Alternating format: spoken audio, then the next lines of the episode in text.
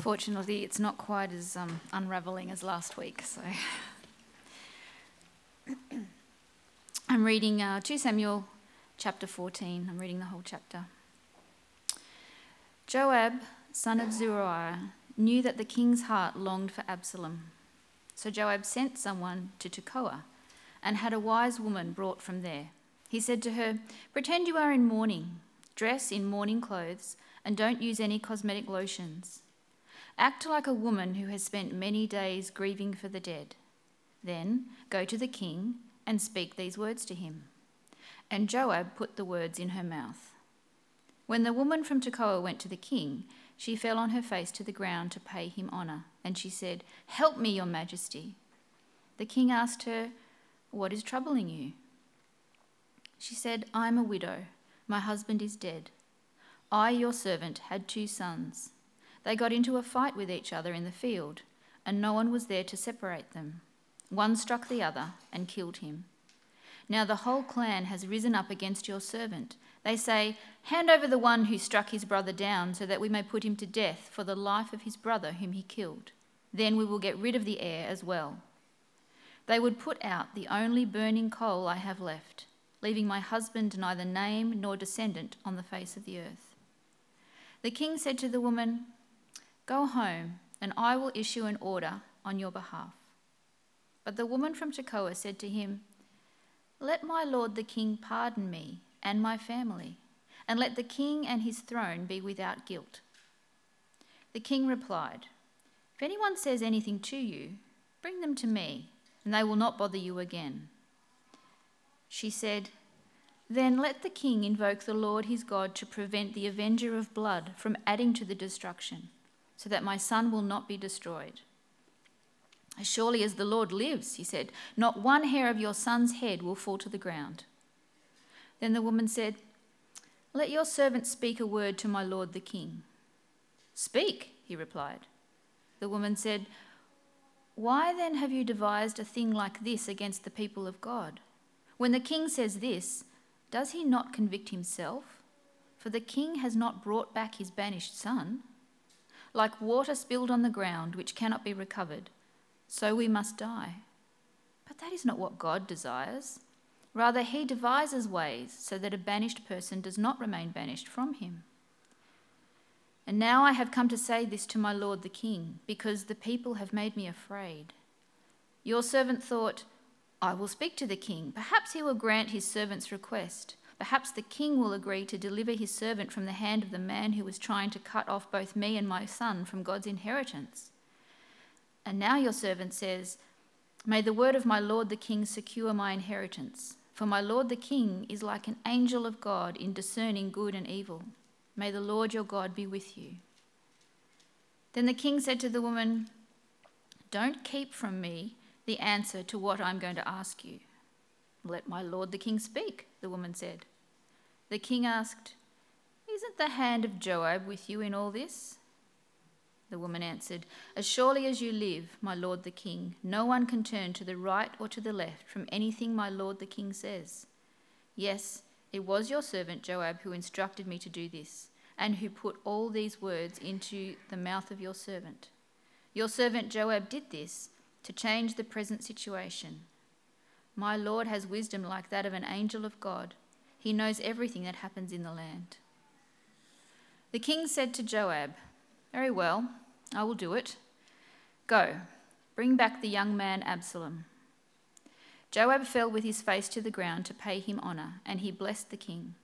Joab said, Today your servant knows that he has found favour in your eyes, my lord the king, because the king has granted his servant's request. Then Joab went to Geshur and brought Absalom back to Jerusalem. But the king said, He must go to his own house. He must not see my face. So Absalom went to his own house and did not see the face of the king. In all Israel, there was not a man so highly praised for his handsome appearance as Absalom. From the top of his head to the sole of his foot, there was no blemish in him. Whenever he cut the hair of his head, he used to cut his hair once a year because it became too heavy for him, he would weigh it, and its weight was 200 shekels by the royal standard. Three sons and a daughter were born to Absalom. His daughter's name was Tamar, and she became a beautiful woman. Absalom lived two years in Jerusalem without seeing the king's face. Then Absalom sent for Joab in order to send him to the king. But Joab refused to come to him. So he sent a second time, but he refused to come. Then he said to his servants, Look, Joab's field is next to mine, and he has barley there. Go and set it on fire. So Absalom's servants set the field on fire. Then Joab did go to Absalom's house, and he said to him, Why have your servants set my field on fire? Absalom said to Joab, Look, I sent word to you and said, Come here so I can send you to the king to ask, Why have I come from Geshur? It'd be better for me if I was still there. Now then, I want to see the king's face, and if I'm guilty of anything, let him put me to death. So Joab went to the king and told him this. Then the king summoned Absalom, and he came in and bowed down with his face to the ground before the king. And the king kissed Absalom.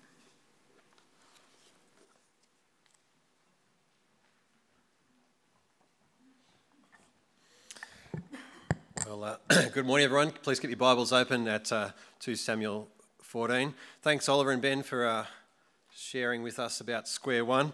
Based on the, uh, the four kids uh, here today, maybe uh, we need to spread the word to the other, other parents and families um, about this great opportunity for our kids to, to come together and to hear the, the Word of God in a great, enjoyable, fun weekend.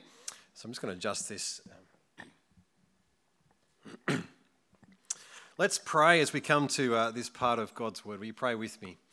Our Heavenly Father, we do thank you for your word, uh, for the way that it, um, it shines a light on, uh, on who you are and who we are, and uh, points us ultimately to, uh, to your grace to us in Jesus. Father, we ask your help as we look at this part of your word, that, uh, that you would speak to us, that you would teach us, and that you would be at work in us by your Spirit. We ask in Jesus' name. Amen. One of the uh, compelling things about uh, biblical Christianity is the way that it, uh, it accounts for and explains the reality of the human condition, warts and all. Uh, it doesn't gloss over the, the, the, fact that we are broken. It, it doesn't air, airbrush the reality that we humans are capable of and at times do terrible things. Uh, by God's grace, at times we are also capable of doing uh, wonderful, great things. But the Bible presents a well, a realistic picture of the human condition. And it does so with great explanatory power. It says that our, brokenness ultimately stems from our defiance of God, our Creator. We are sinful, and that sin leads to all manner of brokenness and dysfunction. Uh, thankfully, biblical Christianity doesn't only helpfully and accurately and realistically diagnose our problem, it also pushes us to the solution, the glorious solution found in the Lord Jesus. But in these chapters that we're looking at, uh, this chapter today and the surrounding chapters, uh, the, the, what they do is they highlight for us and illustrate the brokenness of sin, which does ultimately point us to that glorious solution, but it does so by showing us the folly of other attempts at a solution. And it leaves us longing for a better way. So, my hope this morning is to, well, really to help us feel the weight of some of the foolish schemes of humans. Uh, not to depress us, but to point us forward in hope to the glorious solution found in Jesus. Now, before we dive into, uh, into this chapter, it's helpful to recap a bit of what's going on. Um, if you haven't been tuned into 2 Samuel, uh, that reading we've just had might kind of set your mind spinning. What on earth is going on? So, just let me help set some of the context. Uh, through the first half of 2 Samuel, which we looked at last year, uh, we've seen David rise as king of Israel, uh, which reaches a, a, real high point in chapter 7, where, where God promises to make a house, a, a dynasty for David. He will raise up one of his offspring and he will establish the throne of his kingdom forever. See that in 2 Samuel uh, chapter 7. It's this real high point in the storyline of the Bible. But just as David's kingship reaches this great height, it, it, it all starts to unravel in disastrous ways. David committed adultery with Bathsheba. He arranged the murder of her husband in an attempt to cover it up. God confronts David through Nathan uh, David repents, asks for God's forgiveness. God forgives David, but the consequences of his sin remain and unfold throughout these chapters. And so we see the downhill demise of the house of David. We saw last week the sins of the father being continued by David's sons, Amnon and Absalom. We saw David's response. He's, he's furious and grief stricken, but he remains passive and doesn't deal with the situation. And so, chapter 13 last week finished with Absalom having plotted and carried out the murder of his brother Amnon, fleeing to Geshur, his mother's native country, where he remained in exile for three years. It's a messy situation. David's king, but his family is going off the rails. Amnon, his firstborn, is dead. Absalom, who it would seem is lining up to take on the throne, he's murdered his brother and has fled. And David is seemingly doing nothing about the whole situation. It's a mess. And what unfolds in, in this chapter is the attempts of three men to deal with the situation in the way that they think best. Uh, they try to, to sort out the troubles that had come on the house of David, but actually, in their efforts, they only really managed to make things worse. And in fact, unintentionally prepare the way for the near destruction of David's kingdom. Now, there's quite a bit going on in this chapter, and at first reading it, it might be a bit hard to kind of get your head around, but I want to look at it under the heading of foolish schemes and then look at, break it up into the, the foolish schemes of these three men. Firstly, and you'll see, uh, you can follow along on the outline, there's Joab's cunning scheme. Now, who's Joab? Joab's the commander of David's army. Uh, he's also David's nephew, as uh, verse 1 reminds us, the son of Zeruiah, who's David's sister. And Joab is the sort of person who, well, he's absolutely sure that he knows what needs to be done, and he's fully confident that he's the one to do it. Do you know that sort of person? They're, they're not that uncommon. Now, I think Joab was probably well intentioned. Uh, he wanted to, to set things right, he wanted to disentangle the, the mess of, of David's family and with Absalom estranged and David seemingly doing nothing about it for, for three years. Joab tries to help. Uh, at least I'm sure that's how he saw things. So Joab uh, devised this cunning plan to manipulate David. He enlisted the help of a wise woman uh, from Tekoa, a nearby town. And the description there uh, in verse 2 of her as, as wise, it's the same word that's used in the previous chapter of Jonadab, uh, Amnon's horrendous advisor. The word translated there was very shrewd. So you could say, or cunning. So Joab enlists the help of this wise, shrewd woman, woman to, uh, to, to carry out his cunning scheme, and he gives her this acting gig. She is to pretend to be a mourning, desperate widow in need of the king's help. So, verse 2, we read uh, Joab sent someone to Tekoa and had a wise woman brought from there. He said to her, Pretend you are in mourning, dress in mourning clothes, and don't use any cosmetic lotions. Act like a woman who has spent many days grieving for the dead. Then go to the king and speak these words to him. And Joab put the words in her mouth. And so, under Joab's instructions, she goes to the king. And she manipulates him brilliantly with her desperate story. The story goes, verse 4. When the woman went from Tekoa went to the king, she fell with her face to the ground to pay him honor, and she said, Help me, your majesty. The king asked her, What is troubling you? She said, I am a widow. My husband is dead. I, your servant, had two sons. They got into a fight with each other in the field. No one was there to separate them. One struck the other and killed him. Now the whole clan has risen up against your servant. They say, Hand over the one who struck his brother down, so that we may put him to death for the life of the brother, uh, for the life of his brother whom he killed. It's a very sad story. One son struck the other, killed him. Uh, it's reminiscent of Cain and Abel. Genesis 4, where Cain killed Abel. Uh, Cain was then banished, but protected from anyone who would want to, to kill him. And as the woman's story goes, the whole clan has risen up to avenge the death of the son by killing the other son. And they may have actually argued that God's law required this. Uh, Exodus 21, verse 12 on the screen says, Anyone who strikes a person with a fatal blow is to be put to death. However, if it is not done intentionally, but God lets it happen, they are to flee to a place I will designate. But if anyone schemes and kills another deliberately, that person is to be taken from my altar and put to death. So the question hangs over this was it deliberate or not in this fictitious story? We don't know. Should justice require the death of the murderer? Well, the woman pleads for, uh, with the king for her remaining son's protection, and, and she kind of gives four reasons for it. Firstly, she, she, she seems to present it as unintentional. I mean, he didn't plan it, it just in a heat of the battle and the heat of a fight, and it just happened. Secondly, she says that the clan is actually not really interested in justice. They just want to, as she says, get rid of the heir, the heir perhaps so that they can get their hands on the estate.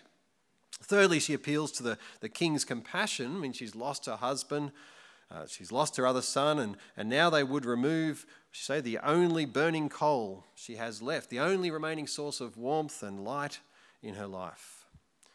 And lastly, she highlights that her husband's name and posterity would be eliminated if they kill the remaining son. It's a sad story, and it's masterfully told. Now, I think at this point we can't help wonder if the king is starting to see the parallels in his own situation. Two sons, one kills the other. What should happen to the remaining son? Should he die? Should he flee? Should he be restored? The woman has appealed for help. The king gives his answer, verse 8. The king said to the woman, Go home, and I'll issue an order in your behalf it's fairly non committal. Go home. I'll, I'll, I'll, do something about it. I'll, I'll, issue an order. Well, she's not really ready to leave. Um, she and Joab are not finished yet. And so she courageously pushes things further. Verse 9. But the woman from Tekoa said to him, Let my lord the king pardon me and my family, and, and let the king and his throne be without guilt. I think what she's saying is look, if there's a concern in the king's mind that it could be wrong to let the bloodshed go unpunished. Well, she's saying, let that be on me and on my family and, and not on the king. She is taking full responsibility if there's any concern about any sort of injustice being done in this fictitious story.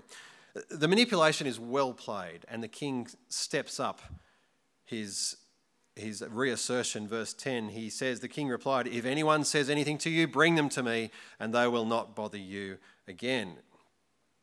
It is reassuring, but it's still a bit non committal. What's going to happen to the son? Will he be destroyed? And, so she pushes again, verse 11. She said, Then let the king invoke the Lord his God to prevent the avenger of blood from adding to the destruction, so that my son will not be destroyed. She boldly goes to the heart of the issue. She asks the king to act in the name of the Lord God to protect her son. It's interesting there she speaks of the, the avenger of blood, which seems to even suggest that maybe the, the clan has a case. Um, that, that phrase, avenger of blood, is it occurs in a few times in the Old Testament law. In Numbers uh, 35, describes similar situations that would actually call for the death of the murderer. But the woman pleads for the king to, to, to override that, to declare that, that this will not take place. And she's manipulated the king so well that he he caves. No longer beating around the bush, he, he says clearly, unambiguously, verse 11, As surely as the Lord lives, he said, Not one hair of your son's head will fall to the ground.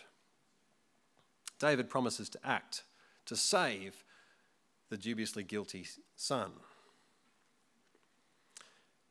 And this cunning woman, under Joab's direction, has, has moved the king to fall for her trap.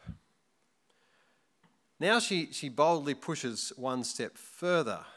Uh, first, she asks, verse 12, verse 12, uh, the woman said, Let your servant speak a word to my lord, the king. She seeks permission to speak again. She has his attention, and he says, Speak. Verse 13, the woman said, Why then have you devised a thing like this against the people of God? When the king says this, does he not convict himself? For the king has not brought back his banished son. Now, at this point, she hasn't dropped her pretense, um, but she raises this kind of as a, a secondary issue, perhaps something that's just seemingly just occurred to her. She points out a, a double standard. I mean, the king is willing to, to save her guilty son, but he's unwilling to bring back his own banished son. And she is, in effect, likening his lack of care for Absalom to, well, to the destructive intent of the clan seeking her son's death. Notice she says there that David's failure is against the people of God. His, his response or his lack of response is in some way harming the people of God. Now, this is a bold thing to do. This is a bold thing for this woman to say to the king. But the double standard is, is obvious, and the king is somewhat trapped. And then what she does, superbly, she, she pushes her point, point further, whilst also simultaneously easing off the pressure by speaking more, more generally. She says, somewhat philosophically, verse 14, like water spilled on the ground, which cannot be recovered, so we must die. I mean, death comes to us all. It's as inevitable as spilled water on the ground being unrecoverable. But, she continues, but that is not what God desires. Rather, he devises ways so that a banished person does not remain banished from him.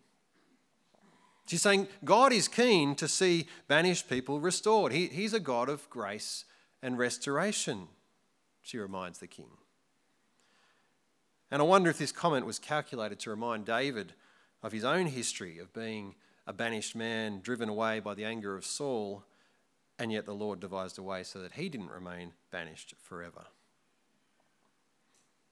But she's just talking about what God desires, supposedly. She's just interested to notice and comment on this incidental parallel in their situations and, and David's apparent double standard. And then, having masterfully pointed out the elephant in the room, she quickly retreats behind her disguise as a mourning widow and pretends that what she just said was just, was just a secondary afterthought. So, verse 15, she says, And now I have come to say this to my lord the king, because the people have made me afraid. Your servant thought I will speak to the king. Perhaps he will grant his servant's request. Perhaps the king will agree to deliver his servant from the hand of the man who is trying to cut off both me and my son from God's inheritance. And now your servant says, May the word of my lord the king secure my inheritance. For my lord the king is like an angel of God in discerning good and evil. May the, may the Lord your God be with you. My paraphrase O King, thank you so much for promising to save my son. That really is why I came here. And did I mention how wonderful you are? Um, P.S. Please don't kill me. I picture a pretty tense scene. I mean, she has just challenged the king, accused him of, of not bringing back his Spanish son, which she says would be the godly thing to do. What will the king do? It's the king's turn to uh, make a request or perhaps a demand. Verse 18. Then the king said to the woman, Don't keep from me the answer to what I am going to ask you. Let my lord the king speak, the woman said. It's nice she gave the king permission to speak. Then, verse 19, the king asked, Isn't the hand of Joab with you in all this? The king is cottoned on to what's happening. Joab's put you up to this, hasn't he? The wise woman knows the game is up. She answers, As surely as you live, my lord the king, no one can turn to the right or to the left from anything my lord the king says. Yes, it was your servant Joab who instructed me to do this and who put all these words into the mouth of your servant. She re- and then she reveals Joab's motive. So your, your, your servant Joab did this to change the present situation. And then she adds this flourish to hopefully keep in the king's good books. My Lord has wisdom like that of an angel of God. He knows everything that happens in the land. So Joab's cunning scheme was to maneuver the king into bringing back his banished son Absalom. But who's right? Who's right in this instance? Uh, should Absalom be brought back? Or should he die? Or should he be banished? For killing his brother Amnon? Or, or, was he actually right to take action against Amnon, especially in the absence of any action from the king? Uh, who is doing the right thing in this situation? Does Joab have good intentions to, to try and bring unity and restoration to David's family? Or perhaps is he just using whatever cunning scheme he can to achieve the outcome that he thinks is best, which would fit with Joab's character that we see elsewhere? Well, did it work? Did Joab's scheme work? Verse 21 The king said to Joab, Very well, I will do it. Go bring back the young man Absalom. One sense, the manipulation worked. The king gave in and brought back Absalom. But he does so seemingly quite reluctantly. He's reluctant to change the situation. It's not full blown repentance. It's unlike the response uh, when he was challenged by Nathan about his adultery with Bathsheba, where he, he simply said, I have sinned against the Lord. Here it's kind of, well, it's hardly heartfelt, and yet he agrees to let Joab fetch Absalom. Joab responds with flattery. Verse 22 Joab fell with his face to the ground to pay him honor, and, and he blessed the king. Joab said, Today your servant knows that he has found favor in your eyes, my lord the king, because the king has granted his servant's request. Joab thinks, You beauty, uh, we've done it. Joab went to Geshur and brought Absalom back to Jerusalem. Joab thinks his scheme has worked, but David has a scheme of his own in mind.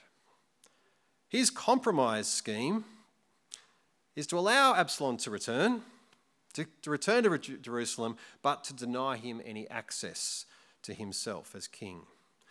He says, verse 24, but, the king said, he must not go to his own house, he must not see my face.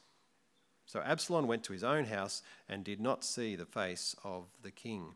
David refused to deal with things.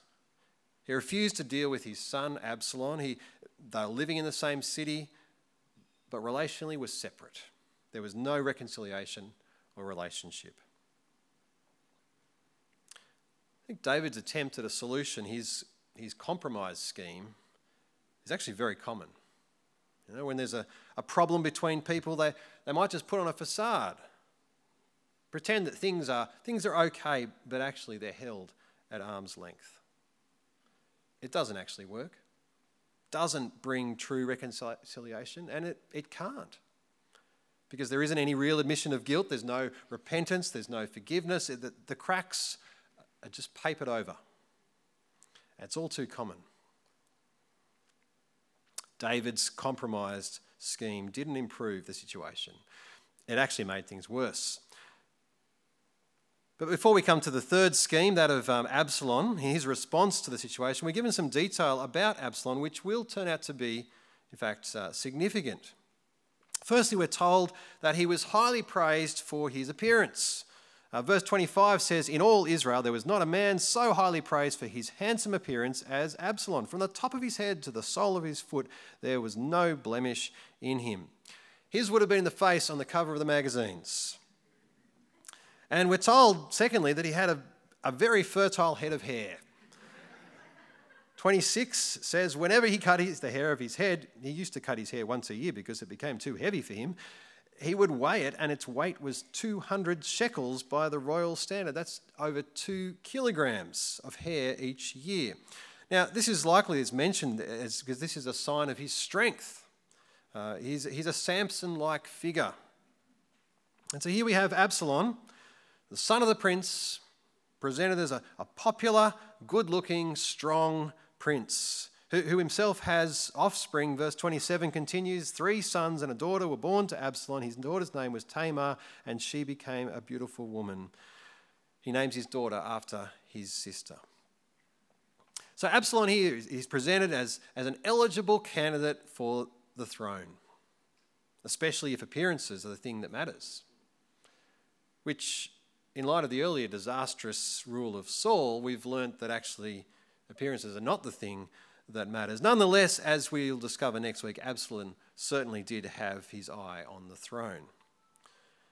And so, for him being excluded from even the face of the king for two years, as verse 28 says, this was certainly a problem to him.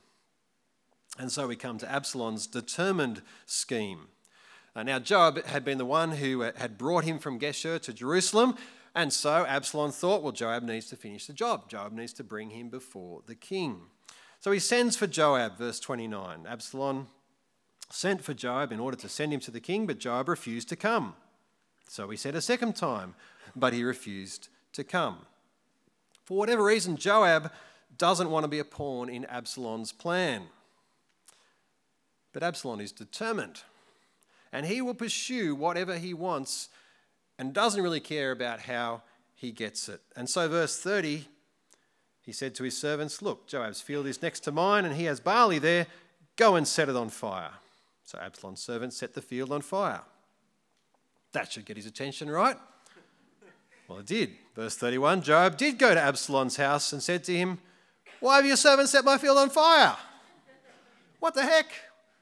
Why'd you set my field on fire? Joab says. Verse 32 Absalom said to Joab, Well, you didn't come. Um, no. He says, Look, I sent word to you and said, Come here so I can send you to the king to ask, Why have I come from Geshur? It'd be better for me if I was still there. Now then, I want to see the king's face, and if I am guilty of anything, let him put me to death. It's a bold challenge there, isn't there? If I'm guilty of anything, says Absalom. Well, he did kill, he did kill his brother Amnon. But he might argue, well, he was just filling the vacuum caused by David's own failure to bring justice. If I'm guilty of anything, let him put me to death. It's a bold, risky challenge, but I think Absalom's counting on David's continued passive response. Absalom's ruthless pragmatics worked. Joab, perhaps in fear of losing more crops, went to the king. Verse 33 Joab went to the king and told him this. Then the king summoned Absalom, and he came in and bowed down with his face to the ground before the king, and the king kissed Absalom. The king didn't put him to death, the king kissed him. Now, I don't think the writer here has in mind a, a, a heartfelt reunion of, of estranged father and son. It's not like the reunion of, um, of the estranged brothers, Esau and Jacob, in Genesis 33, where Esau ran to meet Jacob and embraced him and threw his arms around his neck and kissed him and they, they wept. It's, it's not like that. There's no mention here of, of David by name, he's just the king. This is not a heartfelt reunion of a father and son, it's, a, it's more of a royal pardon from the king to someone who, at best, has a big shadow hanging over them. So, what do we learn from all of this? Well, this chapter illustrates for us the foolishness of human schemes. Uh, schemes that really just amount to people doing what they think is the best thing to do in the situation. Uh, Joab's cunning scheme to manipulate the king into bringing back Absalom. The king's own compromise scheme in response to allow Absalom to return but allow, not allow him to see his face. Absalom's determined scheme to effectively force his way before the king and happily set fire to Joab's field if that's what it takes. It's people just doing what they think is best. But throughout it all, the, the mess of, of guilt, of estrangement, of, of self interest, it, it, it, remains and it, it festers. Despite the, the various human efforts, there's, there's no justice, there's no repentance or forgiveness or reconciliation. I mean, there's, there's this display of peace at the end. But as we read on, we discover it's only a facade. The effects of sin are left to compound. It's a pretty desperate and dark picture. And we might well wonder well, gee, is there, is there any hope? Is there hope in, in 2 Samuel for the people of God, or has David's failed kingship just ruined everything? Is, is there hope for us? who, who all too often engage in, in similar foolish schemes, whether cunning or compromise or, or sheer determination. Is there hope for us? The good news of 2 Samuel, the good news of the Bible is that there is hope. God is still at work. Despite human folly, God is at work. Uh, he, he, promised in, in 2 Samuel 7 that he would establish the throne of his king forever, and despite human sin, despite our sin, he kept that promise. In the New Testament, in Colossians 1, Paul, Paul addresses our situation in terms that are, that are similar, but actually far worse than Absalom's banished state. He says, Colossians 1:21, once you were alienated from God and were enemies in your minds because of your evil behavior.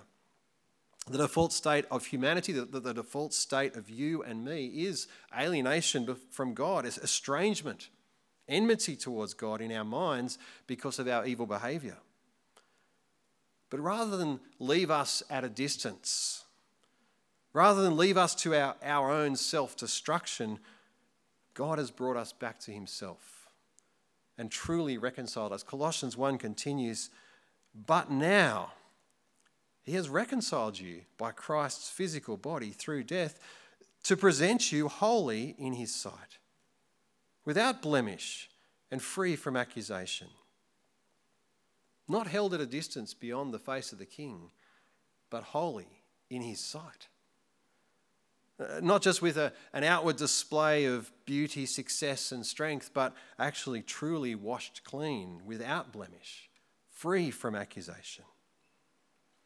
By Christ's death, he has reconciled us. And he's done it fully, he's done it righteously, he's done it with overflowing grace. You know, this, this scene with Absalom and, and the king bowing the, the, the kiss, it, it, it, reminds me of another scene in the Bible with, with a father and the return of his estranged son. In Luke 15, Jesus tells a story of a son who, who left his father and traveled to a foreign land, and, and he was guilty. He'd turned his back on his father. But when he came to his senses, he returned to his father. He wasn't kept at a distance for two years, unable to see his father's face. He didn't have to force his way to get a formal audience before his father. No, it says in Luke 15 20, while he was still a long way off, his father saw him and was filled with compassion for him. He ran to his son, threw his arms around him, and kissed him. He lavishly welcomed him home, restored forgiven, reconciled. It's a beautiful picture that, that contrasts the picture here in 2 Samuel 14. It's a picture of, of our Heavenly Father who, despite our foolish schemes, despite our failed attempts to sort things out ourselves, He generously and graciously welcomes us extravagantly, reconciles us truly to Himself through Christ Jesus so that he might present us holy in his sight, without blemish, free from accusation. Praise God for his grace and mercy. And as people who are truly reconciled to God, well, we ought to also seek to be truly reconciled to each other as much as that depends on us. So let's put away our foolish schemes our, of cunning manipulation, of compromise, distancing, of forceful determination, be reconciled to God and seek to be reconciled to each other. Will you pray with me? Our Heavenly Father, we do thank you for that picture of abundant grace and mercy. For the Father who lovingly welcomes home his wayward Son. We thank you that you have shown us such mercy to us in your Son, our Lord Jesus. Father, we thank you that despite the folly of our human schemes, that you are graciously at work reconciling us to yourself. We thank you and praise you that your heart is far greater than that of David, that you are both perfectly just and abundantly kind. And we thank you that you, you meet us in our brokenness, in our enmity and evil behavior, and that you meet us with extravagant grace. Father, we pray that you would strengthen us, that we would be people who are, are reconciled to you through Jesus and who therefore seek to be reconciled to others also. And we ask this in Jesus' name. Amen.